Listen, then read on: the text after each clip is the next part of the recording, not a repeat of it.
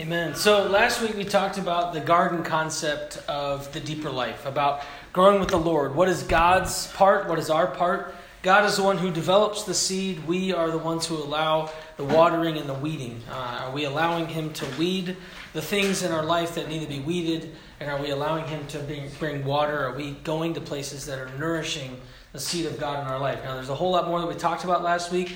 But if you want online, we have it on our website as a recording, so you can listen to it again or for the first time. These don't necessarily need to be in linear form, so if you get one and you miss a week, it's not like you missed what's setting up for the next one. But today we're going to talk about the idea of honesty. Honesty, contemporary spiritual formation or discipleship, needs to deal with honesty more intentionally because our culture's predilection for dishonesty. For example, a recent Gallup poll indicated that 75% of the population felt that lying was necessary in daily life. It wasn't just it's okay. It was necessary, 75%. Excuse me, the older teens get, the more likely they are to lie. 13 to 15-year-olds, 37% compared to 53% for 16 and 17-year-olds. Now, that was just a random Gallup poll survey. I'm sure that some of them were probably dishonest, and the numbers are even worse than that. Prominent leaders in our government have been exposed in lies, with their approval ratings going largely unaffected. And this data was shortly after the Bill Clinton scandal. And so he wasn't affected. But we've seen that consistently, whether they're Republican or Democrat, if they're caught in lies, it doesn't affect approval ratings. We have no reason to believe that the church has been immune to this ethical decline in dishonesty and integrity. In fact, I would say that the church has been matching it. A lot of times the church follows cultural trends like this. And we talked about on Sunday the issue of coming into church and trying to put something on so that no one knows that something's wrong, where we don't want to judge people. We're talking about not judging people who come in that are messy, but we need to recognize we also are messy. But we just sometimes have been able to play church enough to hide our messiness. Tonight we're going to talk about the reality of it's okay to not be okay. That we can be honest about where we're at in life. The church is called to be the community of truth. Now let me just say real quick. On the handout that you have, some of it is going to be a little bit off because I edited this for me. That one is actually from the course itself that Ron Walborn teaches. So if there's a blank that you want me to help you fill in, I'll help you fill it in because I edited just a little bit from that. Truth, which is in Greek, it's aletheia. Now there's 3 different ways to say this word. So many people get hung up on it. The phonetic way in English is to say aletheia. But if you're going to go Greek, it's aletheia or aletheia. So it depends on how you want to say it. I just say aletheia because it's a lot easier. But anytime you see in the Greek New Testament, anytime you see the word truth, it's translated aletheia, which means not concealed. It's unconcealed truth. Nothing is hidden. It's naked truth, if you've heard that terminology before. So it is the truest of the true, and there's nothing hidden within it. And so here in Ephesians, we've already walked through this in our sermon series, but we'll walk through these again. Ephesians 4, 14, 15, and then 25 through 27. It says, "Then we will no longer be infants, tossed back and forth by the waves and blown here and there by every wind of teaching and by the cunning and craftiness of men and their deceitful scheming. Instead, speaking the truth in love, we will in all things grow up into Him who is the head, that is Christ. Therefore, each of you must put off falsehood and speak truthfully to his neighbor, for we are all members of one body. In your anger, do not sin. Do not let the sun go down while you are still angry, and do not give the devil a foothold." So we are to be a community of truth, a community of honesty. And so speaking the truth to one another is, admonishing one another to walk the right way, but it's also speaking the truth in what's actually going on in your life. So it could be really easy when you walk into church and someone says, "Hey, Tim Johnson, how are you doing today?" "Oh, I'm fine. I'm good." Mm-hmm. Right? But are we actually, there might be more that we need to say. There might be some angst or pain or, I actually need prayer because I'm going through this, I'm going through that. We need to be a community of truth. So the church needs to be a place where truth is spoken in love. Grace and truth are vital to relationships. So if there is an opportunity or a need to call a brother or a sister out, when we bring the truth, it must be spoken in love. Because many times we can bring the unconcealed, naked truth, but we could not have love within it. You know, because it could be true that, you know, say for example, Mary, you might be falling into some crazy sin, right? She's not. But I could say, Mary, you have this sin in your life. You need to repent and leave it alone. Well, there could be some love in that, but are you feeling the love? Am I able to say, you know what, Mary, I really care for you. I really love you, and this path is going to be destructive. It will destroy you. Let's walk together. Let's move out of this together. You see the difference in the way there's approached. There must be truth and love. And grace and truth are vital to relationships. We all need grace. Each and every one of us need grace. I am going to offend or hurt or wound you. Even though I'm a pastor, that doesn't mean anything. I'm going to hurt people. I need grace. You are going to hurt people. You need grace. And so when it comes to the community of truth and grace, we need to speak truth in love. We also need to speak truth like, oh, you know what, Gene, you really hurt me when you said such and such. But I say that with grace. Right? It's not I'm going to get you back or backbiting or gossiping about what Gene said or what Gene did. But there's that aspect of grace laced in the truth. Something I've been telling our staff a lot is there's the importance of short accounts. You know, when something comes up, have a short account. If there's something that happened where you might have offended somebody, make a short account. Go and apologize. If someone has offended you, go and give grace and truth and say, you know what, here's the pain, here's what happened, so that it doesn't linger, it doesn't get held, it doesn't continue on. That's what the community of truth is. That's what the church is called to be, a place where honesty can live. In James 5:16, we'll talk about this verse a little bit later too, but it says, therefore confess your sins to each other and pray for each other so that you may be healed. The prayer of a righteous man is powerful and effective. This comes into the reality that we are to welcome our brothers and sisters into the true pain of our life. Where we say, here's what I'm struggling with. Here are the sins that I've not been confessing. Here are the issues that I need help with. Can you pray with me? Can you walk alongside of me? This type of vulnerability in our culture is scary. But this is what we're called to as the church. That we are to be a place of refuge and safety where Tim could come to me and confess sins. And we pray over one another. We pray for one another. Where we have accountability and honesty. And we'll talk about why that's important to the believer in a little bit. But we are called to be the community of truth. We should be living aletheia lifestyles with one another. And like we said on Sunday, the place that's supposed to be the safest is sometimes the least safe when it comes to this type of honesty. Because there might be judgment, or there might be, oh, well, you know, I can't believe you're doing that. I can't hang out with you anymore, or I can't have this conversation. But there should be this sense of grace and truth and love. And say, okay, yes, you need to move away from that sin. How can I walk alongside you to help you? You're repenting, you're confessing. How can we move forward together rather than shunning them away? So 3 values of honesty as a discipline, living an aletheia lifestyle. The first one is going to be completely different. The first one on your paper, it is that the truth confronts the sin of hypocrisy. So if you want to fill that in, the truth confronts the sin of hypocrisy.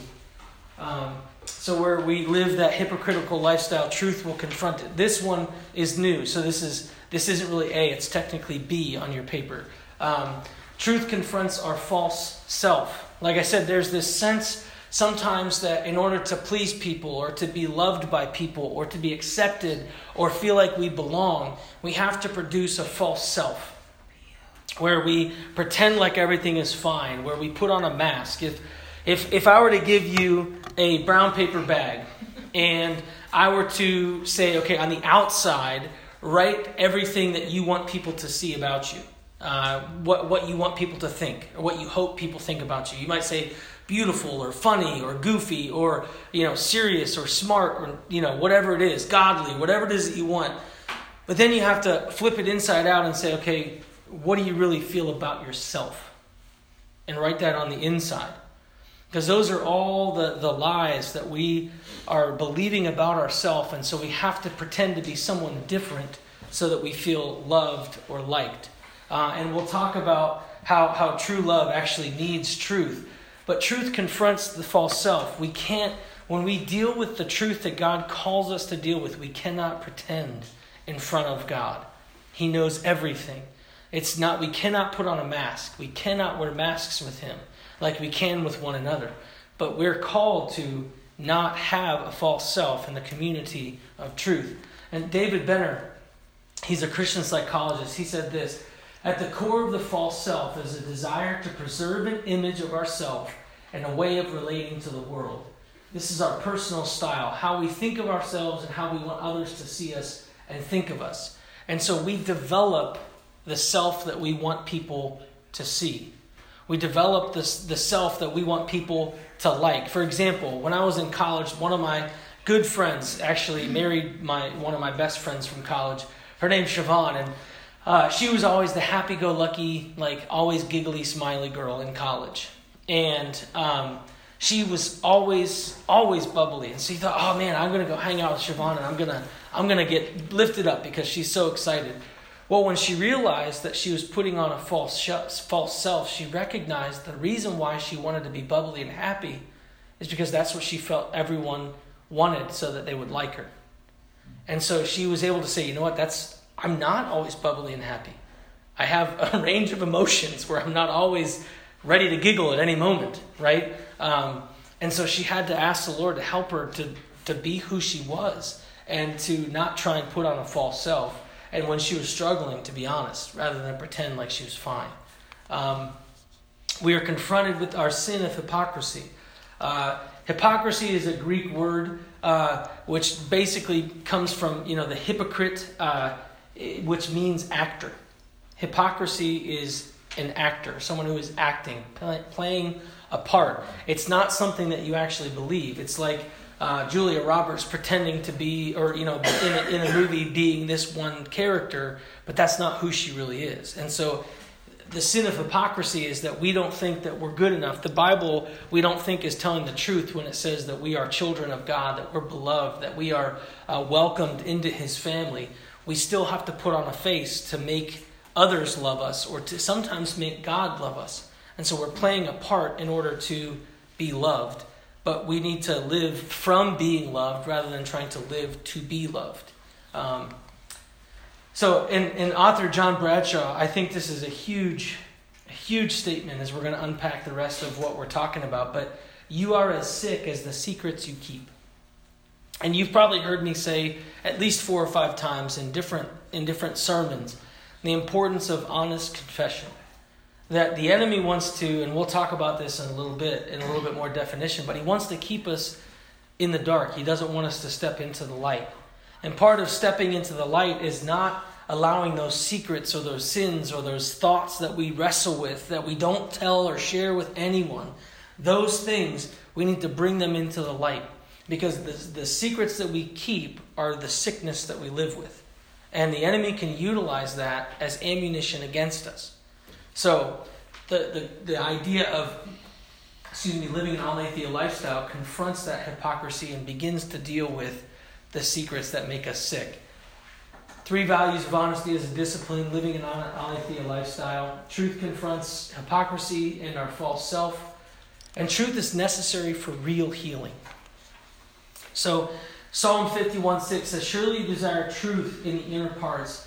You teach me wisdom in the inmost place. And again, James 5:16, therefore confess your sins to each other and pray for each other that you may be healed. The prayer of a righteous man is powerful and effective. Now this is not an A plus B always equals C. But sometimes when we have sickness or pain or something going on in our bodies or our lives, that's unconfessed sin that is weighing us down and creating a sickness within us. You see, our spiritual life is connected to our physical life. We must understand that the darkness that we allow in our spirit will start to manifest itself in our bodies. And so there can be sicknesses that are due to our unconfessed sin. Not because God is causing us to be sick, but because our sin is so weighing upon our spirits and our souls. That's where stress and anxiety can cause heart problems and all those different things. It's the same type of mentality with our spiritual stress or anxiety. And so this is why in the book of James, God says, confess your sins. Because if that's something that's holding that sickness there, it's not going to be released until you let it go. And so confess your sins so that you may be healed. So true healing, and even the inner healing that we're talking about, this idea of putting on a false self or being someone that you're not or pretending to be okay when you're not, you're going to have deep, painful, emotional wounds that we have to be honest about, that we have to be completely truthful about. That healing is necessitated upon the truth. And, you know, where the Spirit of the Lord is, there's freedom. And the idea of freedom comes with it, just bringing out the truth. Nothing is hidden. Being completely honest with where we're at. So truth is necessary for real healing. And this is probably the most important one that I want us to land on for a time. True love requires truth. If we claim to have fellowship with Him yet walk in the darkness, we lie and do not live by the truth. But if we walk in the light as He is in the light, we have fellowship with one another, and the blood of Jesus, His Son, purifies us from all sin. This is probably one of the most interesting areas in Scripture where, you know, if we claim to have fellowship with Him, but yet walk in the darkness, we're lying. But if we walk in the light as He is in the light, we have fellowship with one another. The conversation is about sin confession and honesty. If you and I are living in honesty with one another, if we're walking hand in hand in the light of truth, where we have, as the book of Acts where it says they had everything in common. It wasn't just that they all had the same job. It's talking about walking in the light, that they lived in a community of honesty. When someone was financially struggling, they were honest. They didn't hide it. When someone was spiritually struggling, they brought it in as common knowledge where people knew what was going on in their life. When there was pain, anxiety, woundedness, brokenness, they had everything in common because they were sharing life together. It was a community of honesty.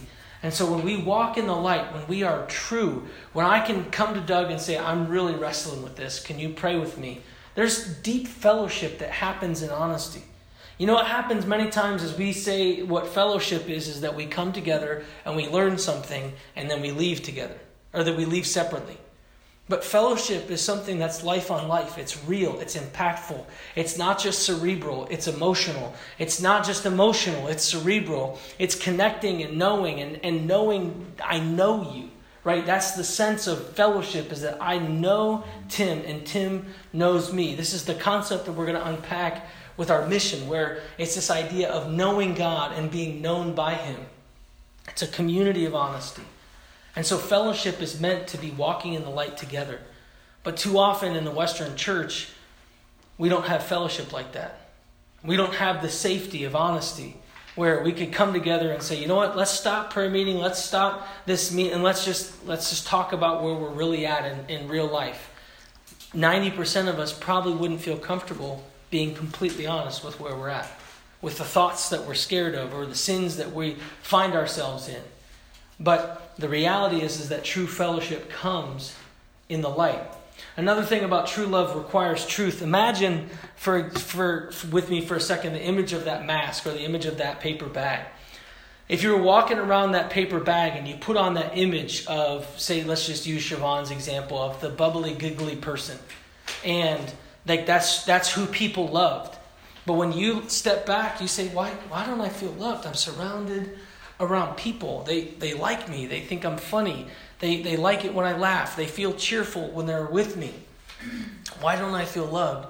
Well, the reason is because they love your false self, not your real self. They love the person that you're pretending to be, but you don't feel them loving you because you know that that's not totally who you are. And so they love the false self, not the real self. And so we don't feel loved in fellowship. The same can happen with our relationship with God.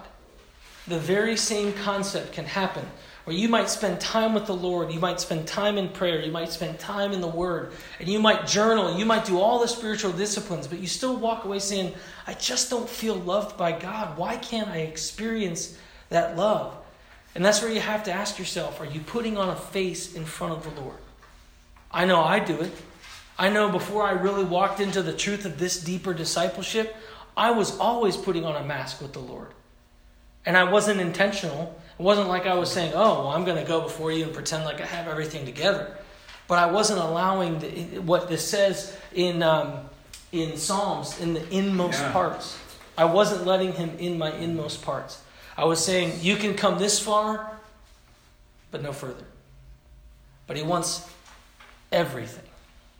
He wants you to know that he loves you from the top to the bottom, from the out to the deepest parts.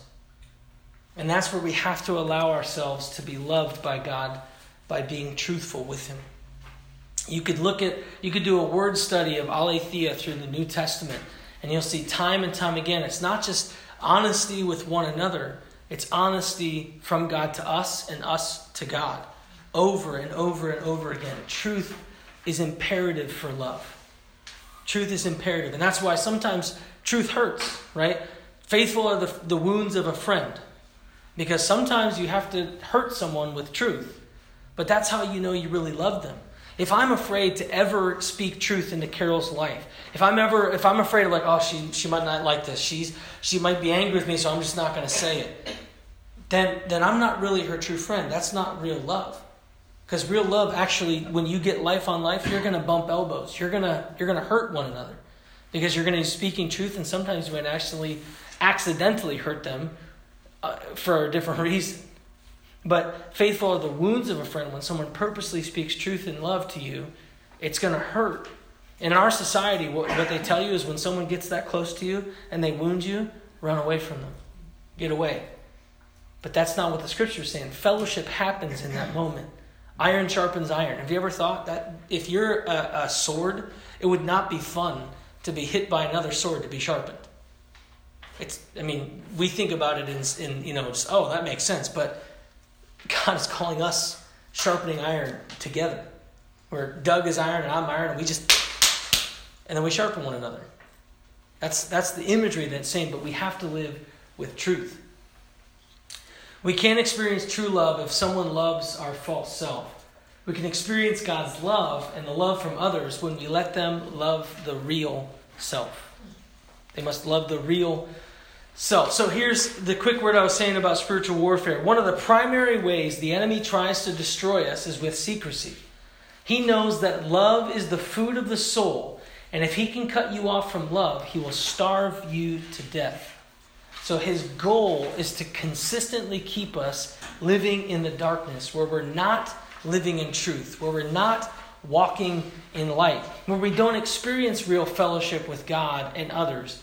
This is his goal. His goal is to starve us of love. And when we feel starved of love, we try to please people more. We try to please God more. We're like, what can I do? What can I do to make you love me? What can I do? And we go in this big cycle of trying to please God rather than living from the love of God. We live for the love of God.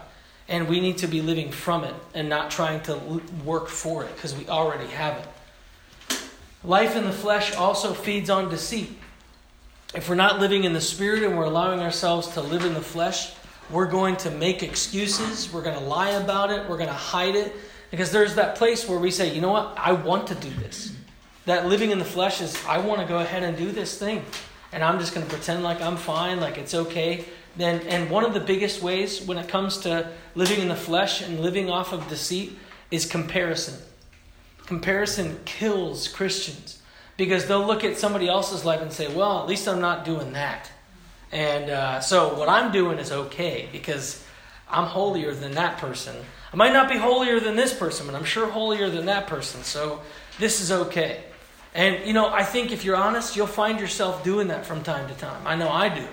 Where it's like you're thinking, oh, well, this isn't that bad compared to all those other things. But if the Spirit of the Lord convicts you, you shouldn't be doing it. No matter how light it might be, no It might be that little white lie that you tell your spouse. Oh, you know, I don't know. I wasn't doing that. I was over here, right? Whatever it is. But the Spirit convicts you. You can say, oh, well, it wasn't that big a deal because, you know, I'm not doing this. But no. It doesn't matter. Truth needs to be truth. And we need to not live in the flesh. Because the more we lie, the easier it will to lie more. That's why he's called the Prince of Darkness, secrecy, hiddenness. His name is the Prince of Darkness because he wants to keep us in the darkness. All right, practical directives. Consistently do these things. A, I know it's really light. It should be bright blue. But in order to move from falsehood, in order to feel the love of the Father, in order to move forward, we must be honest in prayer. You know, when you're praying, Paul talks about a prayer that travails. Are you travailing in prayer where you're just saying, God, here's where I'm really at. Here's the anxiety I have. Here's the pain I have. Here's the frustration I have. Are you pouring it all out? Or are you, sometimes what I find myself and other Christians doing is that we'll spend time praying for other people, but we never are honest about what's going on with us. We'll take time, we might take an hour or 2 hours, and we have a list and we pray through it. And we're saying, okay, God, pray for this person, pray for this person. Oh, I'm out of time. But we never really dealt with our own stuff with the Lord. That's like me hanging out with Doug. And I say, okay, Doug, we're going to talk about everybody else's stuff. You and I aren't going to talk about ourselves. We're just going to talk about all this stuff out here. That doesn't build that relationship of honesty because we can hide behind that. I'm not saying that everyone does. I'm just saying we can. And so in that time of prayer, are we honest in our prayer? If we're angry with God, are we letting Him know it? Or are we hiding it? If you read the Psalms and Ecclesiastes, they never hid their anger with God. If they were frustrated, if they were mad, if they were happy, if they were sad, whatever it is, they were honest. David was probably one of the most honest psalmists in the entire Scripture. But he still had hidden sin. He still was not being fully honest, and we saw how he fell. It doesn't happen like that length or that depth of a sin doesn't happen in one moment. It happens over time. And so are we being honest in our prayer? Be honest with journaling. How many of you journal? How many of you would say you journal all the time? Once a month. Once a month. Okay. Well, a discipline, a spiritual discipline that can help. And we'll talk about this later on in this series on Deeper Life.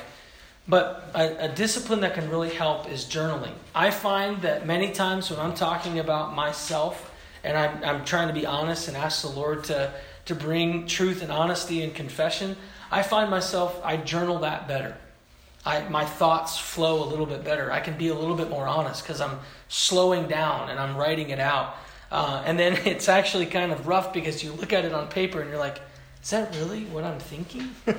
Wow, I need more prayer than I thought. Right? And one of the greatest things about journaling is that you can go back and see when God answered prayer. You can go back and say, oh, wow, that came to be. That happened. Wow, I don't even wrestle with that anymore. I haven't struggled with that in years. And you look back on that and you can just praise the Lord. It's an opportunity for praising Him. Because sometimes you could feel like your prayers just hit the ceiling. But you have to look back and say, nope, that's not the case. These things have been answered. God has been moving. God has been working. I'm not saying you have to journal.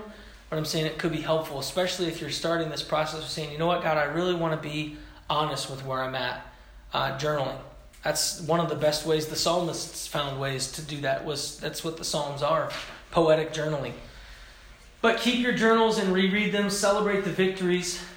Be careful. You may want to keep them in a safe place. If you're going to be completely honest, you know, there are safe people to be honest with and there are unsafe people to be honest with. Because if Tim Johnson's sharing something with me and then the next day it's on the prayer list email from Julie, That's not what Tim needed, right? So there are safe people and unsafe people, but when it comes to your journal, keep it with you. Keep it safe. And also pull it out whenever you can to journal in it. Remember, it's not always safe to be open, like we said. So being honest in prayer, being honest in journaling. Consistently do these things, prayer, journaling, and be honest with close friends and mentors. I can't spend enough time on this because I fully believe that every believer needs three people in their life. Three people. Each and every believer, no matter what your age, needs a Paul. Someone who is going to mentor you, someone that is going to build into you, someone that is going to build you up, someone that's going to challenge you in your faith, someone who's going to call you to deeper life with the Lord, someone who is going to consistently pour into you and call you to a higher level. And that could be someone who is your age. Sometimes I've seen it where it could be someone who's younger or someone who's much older, depending on where your age range is. But every single believer needs a Paul. My dad's generation failed in this area. Failed. And he's trying to correct it now. Because as a pastor, he was never told, have a mentor. He never knew what that was supposed to look like as a pastor. He never had a pastoral mentor. And so when I was going to college and I was saying, here's what these guys are saying, I really agree with it, I need a mentor. He's like, well, I never had one. And he's like, I really wish I would have. And so every believer needs a Paul. I believe it. To grow, to move forward. And so we need to have that Paul to be honest with.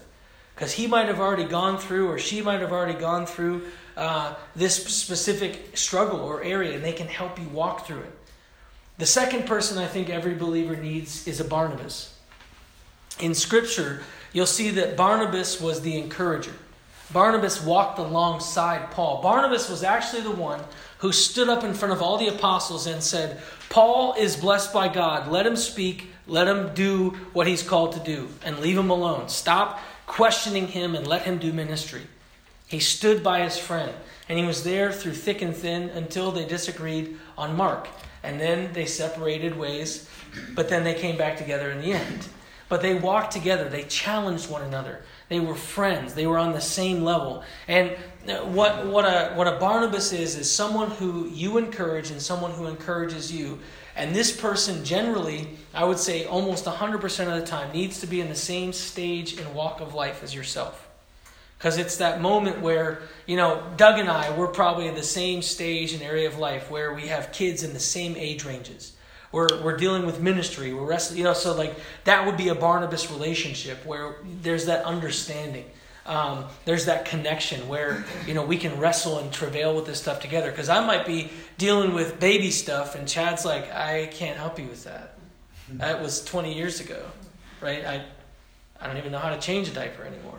Now he has to learn again.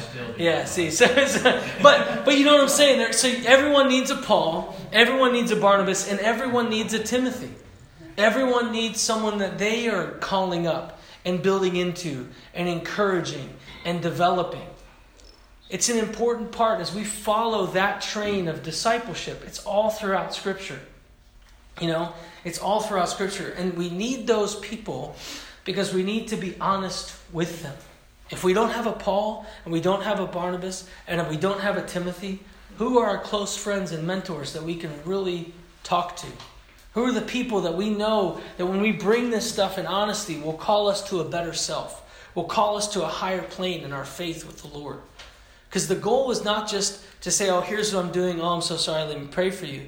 It is here's what's going on, let me pray for you, now let me call you to something better. Mentors, encouragers, and even mentees can draw the best out of us. And so we living in that type of close-knit relationship with folks. And, I was talking with someone just today, and, he said, I've never had a mentor. I don't even know what that looks like. I don't even know, how do I go about getting one?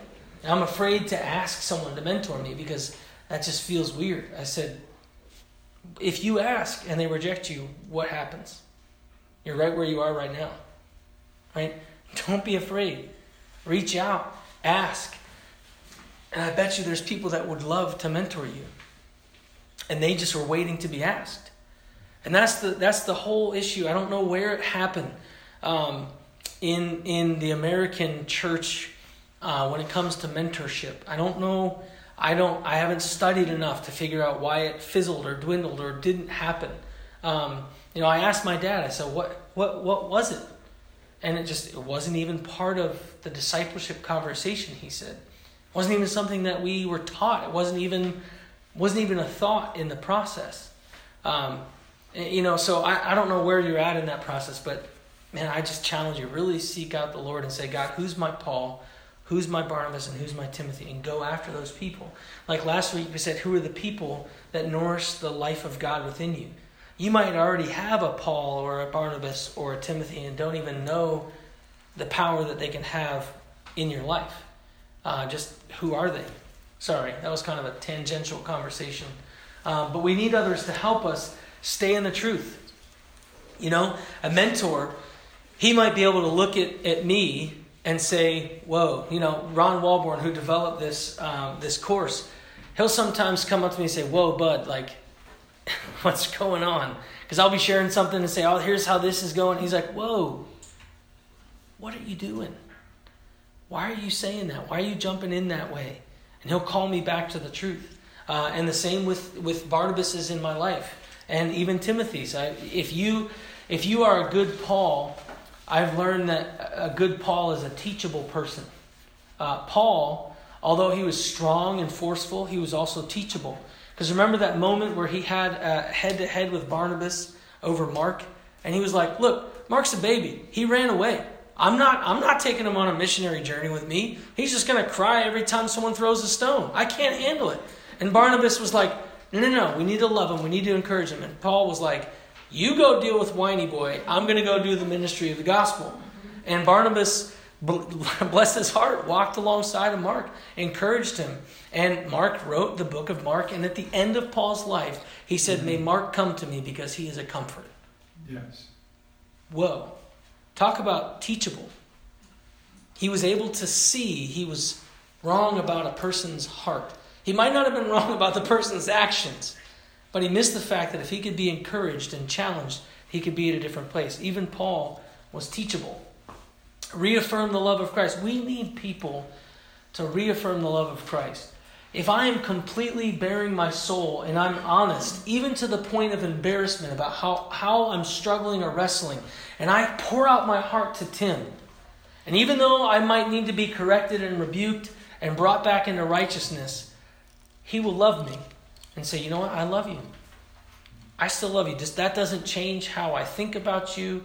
That doesn't change how I love you. It changes where we need to go in discipleship, but it doesn't change how I love you. We need that tangible experience of brotherly love. We need it. It is so powerful in our lives to not just know that God loves us and to experience God's love directly from Him, but to experience His love from someone else. The love that only God could give. That unconditional love. And that's the type of community that God has called us to be as the church. That's why when He says, they'll know you by your love, it's ridiculous. Someone could say, I totally just blew up your car. Well, we need to go to the police, but I still love you. Who does that? Now, that's not something that's going to happen, but it's an extreme example. But the importance is that the community of love baffles the world. It doesn't make sense to them.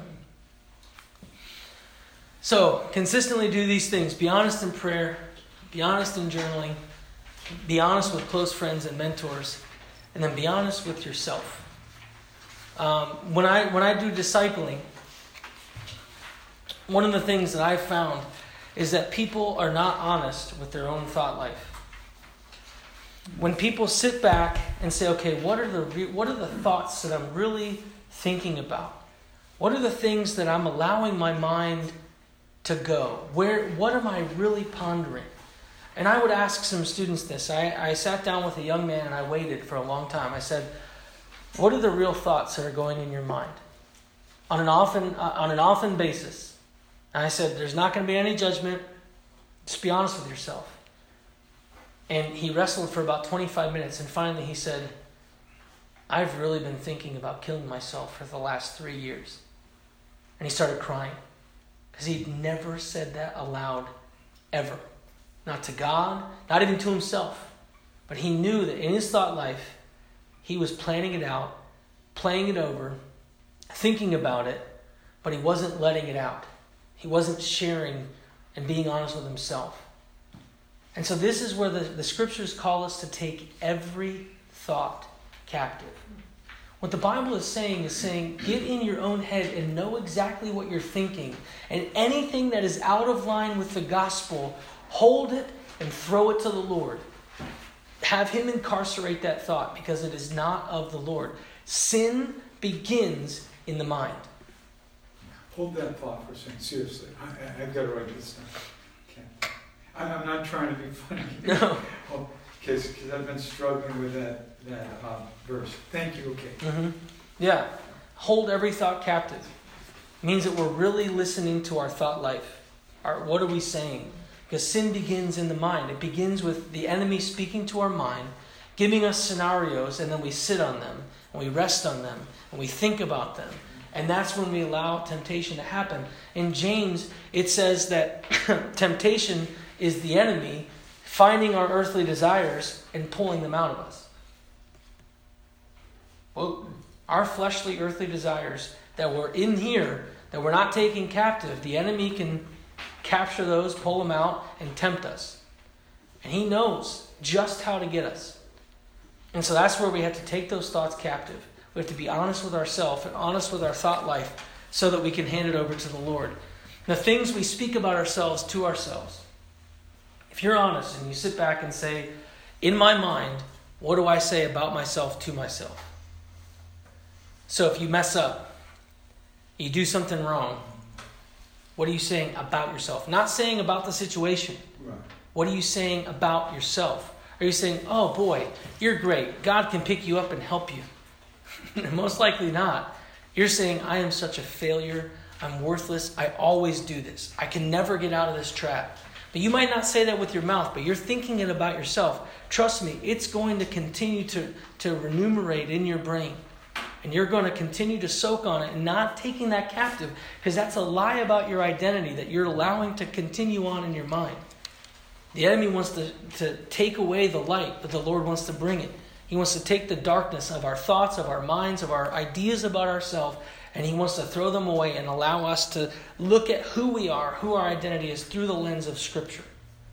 God says very specific, beautiful, wonderful, passionate, powerful things about our identity. And so we need to be honest with where we're at so we can say to God, you know what, here's the thought that I need to take captive. I don't want to have this continue rolling through my head. And if you just keep finding yourself there, that's when you say, you know what, Doug, here's the thought I've been thinking. Or we bring it to one another. That type of honesty scares the daylights out of the world. Because we don't want people in our minds. But it's a powerful tool of honesty. So I know we're concluding. It's only been 40-some minutes.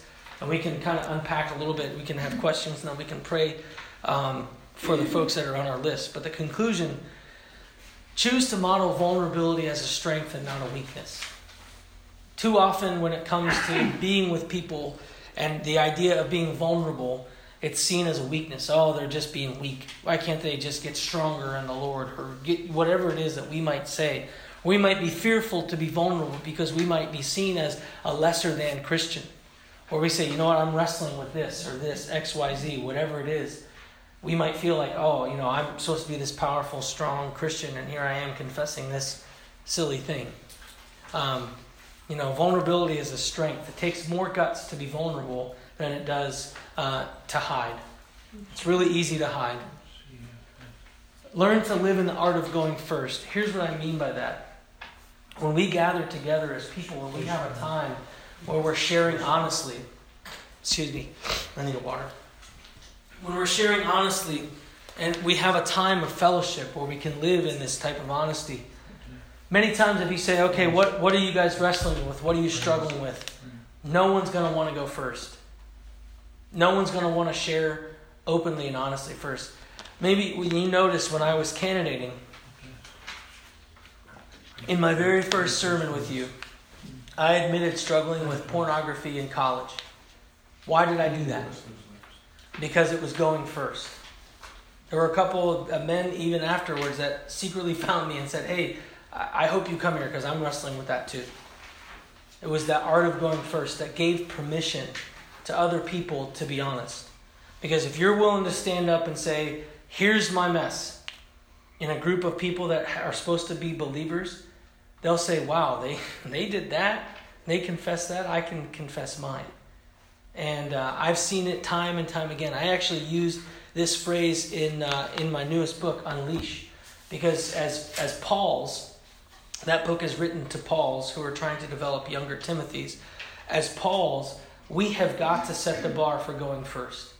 We've got to set the bar to be honest first so that we can set the culture for those that are under us and so those that are with us. And it's a lot easier to do that in a church than it is in a finance office or wherever you find your job outside of ministry. But it's an important thing, the art of going first. And one of the things it does too is it completely makes the enemy impotent to do anything against you because you're preempting what he would try and destroy you with. You're saying, nope, here's what I'm wrestling with. Here's what I'm struggling with. Here's what I need prayer for. And the enemy can't use that against you anymore, right? The reason why we keep things hidden is because we don't want it to expose us and hurt us. If you want a safe place, be a safe place. The church was a safe place. In Acts, we see they had everything together in common. They were a safe place. And they drew people in thousands by the power of the gospel, the drawing of the Holy Spirit, because they were a safe place. And if we want our church, if we're saying we need to be a church of refuge, we need to be a place of honesty, then those of us who are hearing this and walking through it, we've got to be a safe place for other people first. If we want people to be our safe place, we need to be theirs first. It's the art of going first.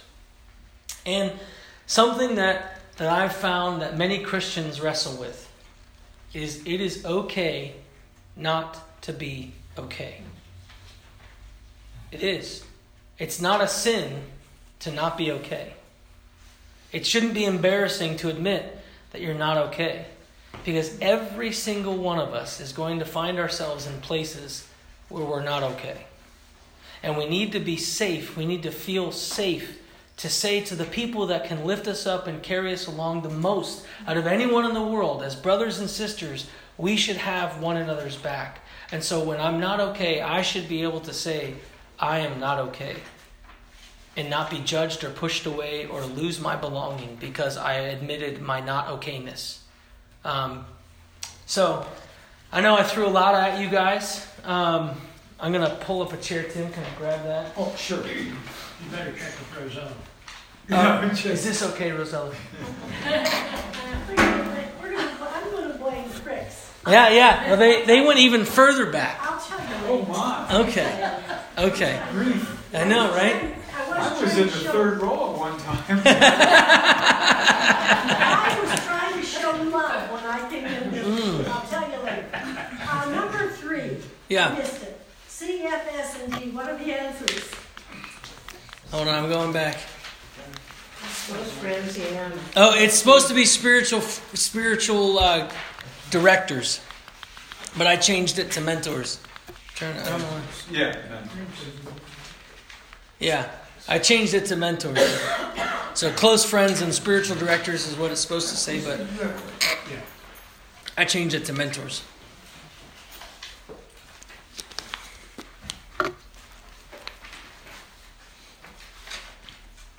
Any further thoughts or questions? Yeah, Chad. Well, it's not. It's almost a little bit off topic. But one of the things that you said, choosing to model vulnerability. Mm-hmm. One of the things that I've noticed in the world is that when you're willing to own when you've made a mistake, or when you're willing to say, you know what, this one is on me. Yeah. What I have never had anybody chew me out for them. And in fact, what I've always seen is that they've always been very open with me after the fact. Mm-hmm. For some reason, there's a respect out in the world. They don't do it, but there's a respect in the world when you own and you've made your own mistake. Especially as a leader, I've seen that. You know, when a leader will come out and, say it's a senator or governor and say, you know what, I really messed that one up. We need to go back and and adjust that. But most governors and senators will say, that wasn't my fault. Oh, yeah. Blame them, right? Yeah. But you're right. I think that there's respect for it because it's so abnormal. Yeah. You know, a couple of things. I remember when I was a freshman in college, there was the truth thing. We had to get around. Now, I'm leading up to something, so bear with me. There was a circle. You had to get in a circle, and everyone had to know the truth about everyone else. I'm telling you, this is of course, Timothy Leary was the guy who was our talk to us. You know who that guy dude was? Oh, you don't? Okay, we'll talk later. He was the drug guru of the 60s. But anyways, we'd be and the girl would say, "All right, take off your mask." I'm going like, I'm a freshman. I'm scared. I'm going like, I didn't bring one. Come on. Everyone has a mask. Okay. Now, look at the person with your mask off. Right now. I got these 5 girls looking at me, and I'm going like, oh, you. And I'm just going like, this in the world can be mangalized. Oh, yeah. It can be used in the wrong way. Yep. To get into part of people's lives in a way that people are not equipped to handle. Right. You have to be equipped as a brother in the Lord to handle someone's vulnerability. It is not easy. Mm-hmm. I won't be vulnerable with certain people because I don't feel that they're equipped to handle all that I'm going through. Yeah. You know? And not everybody. You follow me here. Not everybody is going to be a safe, like with the journaling, not everybody is safe, but we can't use that as an excuse to never be honest. Right. True. Yeah. True. Now, the second thing I was going to say is that in my class, with my class of 9th and 10th graders, I made a stupid mistake. And I go, guys, I blew it. I am really sorry about blowing that. That is a classic mistake. You know what they said right after that? We love you, Mr. Johnson. We just love you. I'm going like, so that kind of speaks to what you just said. Yeah. What Chad just said. It was Chad said. Yeah. He said, you know, when you just own up to the things you've messed up, people are much more ready to accept the fact. You know? Yeah. Well, and I think, too, in the church, there should be discipleship enough where believers can handle and can be equipped for people's honesty. Yeah. You know, I mean, there are some levels and layers that will never be equipped unless you're a counselor or have been trained in some of those things. Yeah. You can hear it, but I'm not going to be able to help you with it. You know what I'm saying? Like, we should all be equipped to hear what's going on and really walk through and pray for. And that's where some students, I had one student that came to me that we were at Pitt, and we did a Maundy Thursday service. The following week, she comes up to me and says, you know, I was going to kill myself on Maundy Thursday, but I came to the service instead. And I said, well, we need to get you help right now. I said, I know who to get you connected with. I said, I am so glad that you brought that to me. I don't judge you. I don't look down on you. I love you, and I want to make sure that you get help. And she jumped into a counselor, and the Lord had it all put together because I was connected to a Christian counseling coalition. And the person that was matched up with her was the perfect person that she needed. And I think she still meets with her now. But it's that we can't be afraid to receive stuff like that. We just have to know where to send them. Does that make sense? Yep. So, yeah, any other thoughts or questions? Arguments, agreements? It's okay. I just want to say, when you were talking about this, I thought, well, you kind of really have to know the person to know if it's a safe place. Mm-hmm. And what popped into my head was the Church of Scientology. And how they use the truth against their followers. And so you really, I mean, I'm sure they trusted their church. Mm-hmm. And You know, it's just a messed up place. So you really have to know. Mm-hmm. You have to be very careful with that. And that's where the gift of discernment comes in. The Holy Spirit gives us the gift of discernment. Many times we don't hear teaching on the gift of discernment because people don't want you to operate in the gift of discernment, right? But there does come that, and it does take time. You can't walk into a church and be like, ha, right? There is that time where you build that relationship.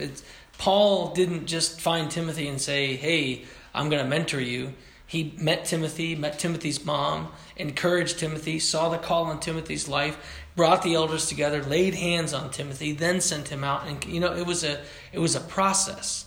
And so there needs to be a process, but there also needs to be a process of discipling the believers of God to anticipate, desire, and live into the true gospel, the true family that we're supposed to be living into.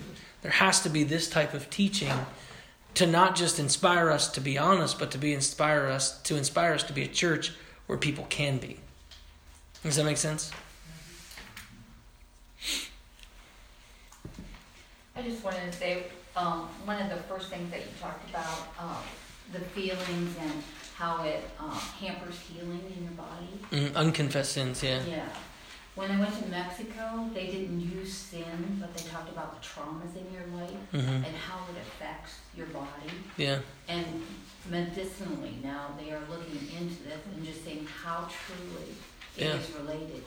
And I mean, they've taken it so far as when they learn what your sins or traumas could possibly be, they can even tell what part of the body it really affects, which is totally amazing. Yeah. When you yeah, and I've seen that, the correlation between both the sin and the and what you're talking about, the trauma that brings it in. Because many times, especially 20, 30 years ago, trauma that would happen was meant to be hidden and quiet. You didn't talk about your trauma. You didn't talk about your abusive alcoholic father. You didn't. You went to school, pretended like everything was fine. And you went home and dealt with it in silence and by yourself. And that's the kind of society that has perpetuated. So trauma gets held in. You hold it into your body. You hold in anxiety. I had a stomach problem when my parents were divorced and I moved out out of my mom's house into my dad's. Anytime I would go back to my mom's house, I would have uncontrollable bowels. I couldn't handle it. I would poop myself. And I was 11 and 12 and 13. And that was the trauma. That was my anxiety and my trauma. That's how my body was releasing it. So it's incredible how our emotional and spiritual lives are connected to our physical. But aren't there... Is that adequate? I don't want to interrupt. No, yeah. Okay. I'm going to my 50th high school reunion, and that is going to be a very surface conversation. Yeah. Because I haven't seen them for 50 years.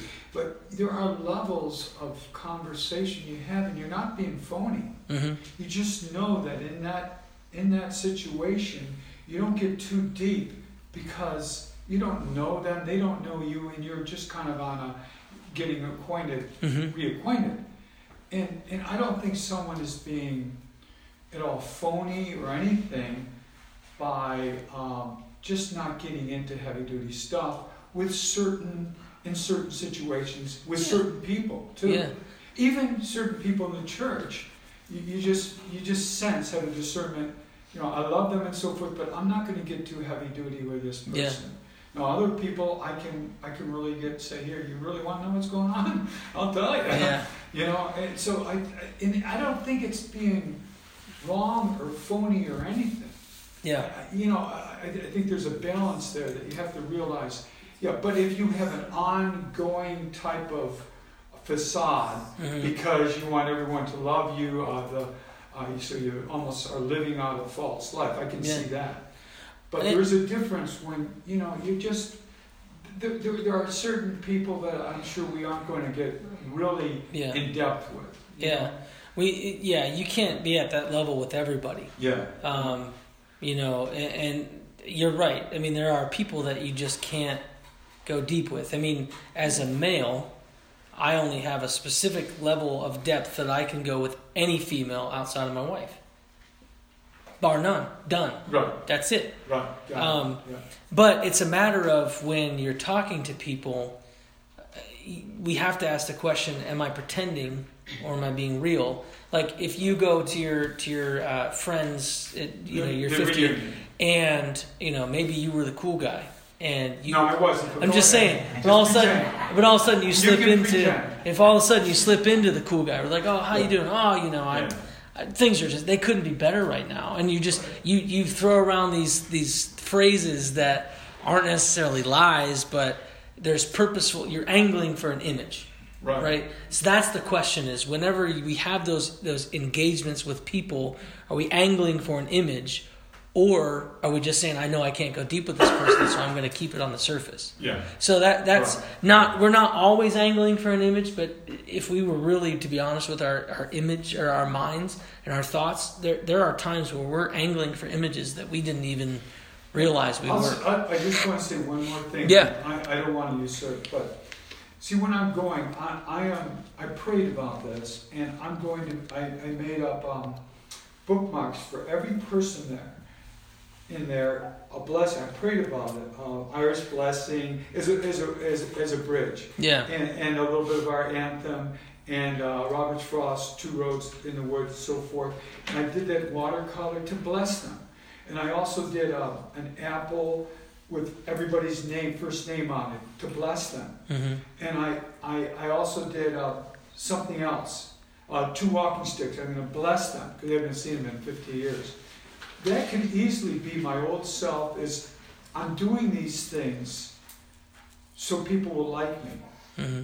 But now I'm really, as a Christian, truly in my heart, doing them because I want to bless these people. Mm-hmm. But I can very easily revert back into that old Tim that is just saying that, let's just do a lot of nice things so people like you.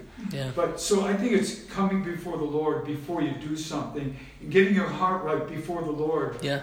So thanks for hearing me on that because I'm getting ready for my 50th year. And I'm just glad I'm able to do it. Yeah. Yeah, totally understand. I think of the communion. Paul talked about communion in 1 Corinthians 11. Mm-hmm. Just... I'm surprised that people that do communion, many never use it, but a lot of people aren't even aware of it. But it says, many of you are sick and have even died because you haven't judged yourself rightly.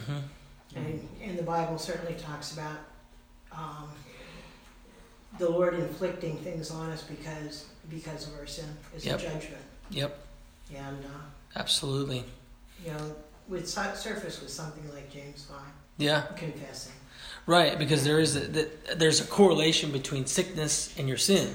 If you release, it's not, it's not just this is a drag on my system. This is the Lord was judging me, and He. Yeah. There's definitely those places where God allows those sicknesses because He wants you to come to repentance.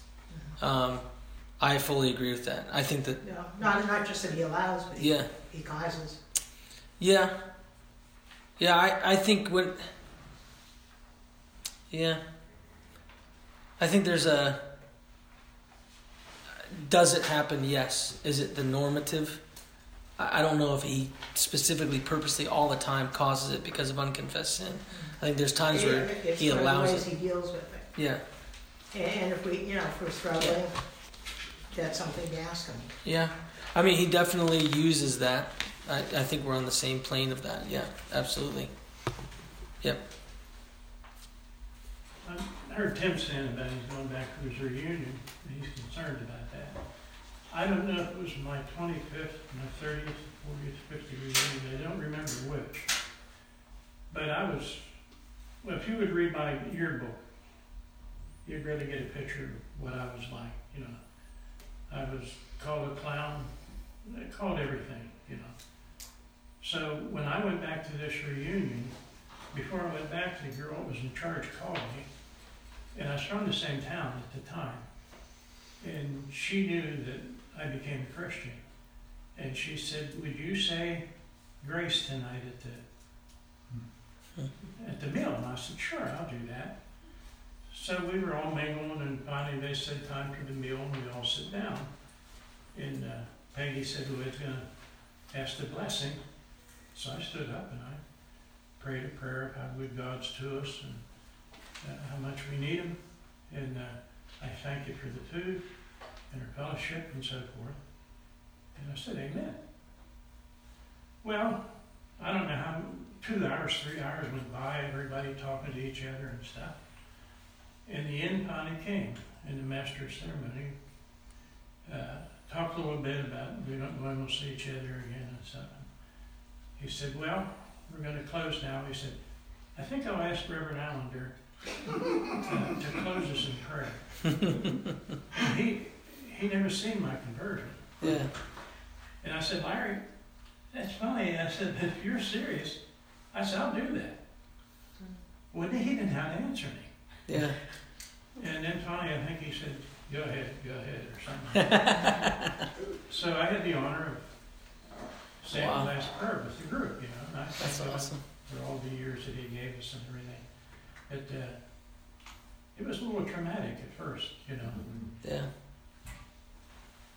Because they all remember me in a different light completely. Yeah. Mm-hmm. I know you can understand it, George.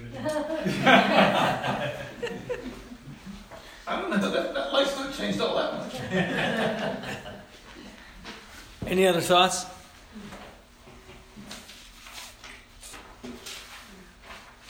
Okay, I think we have the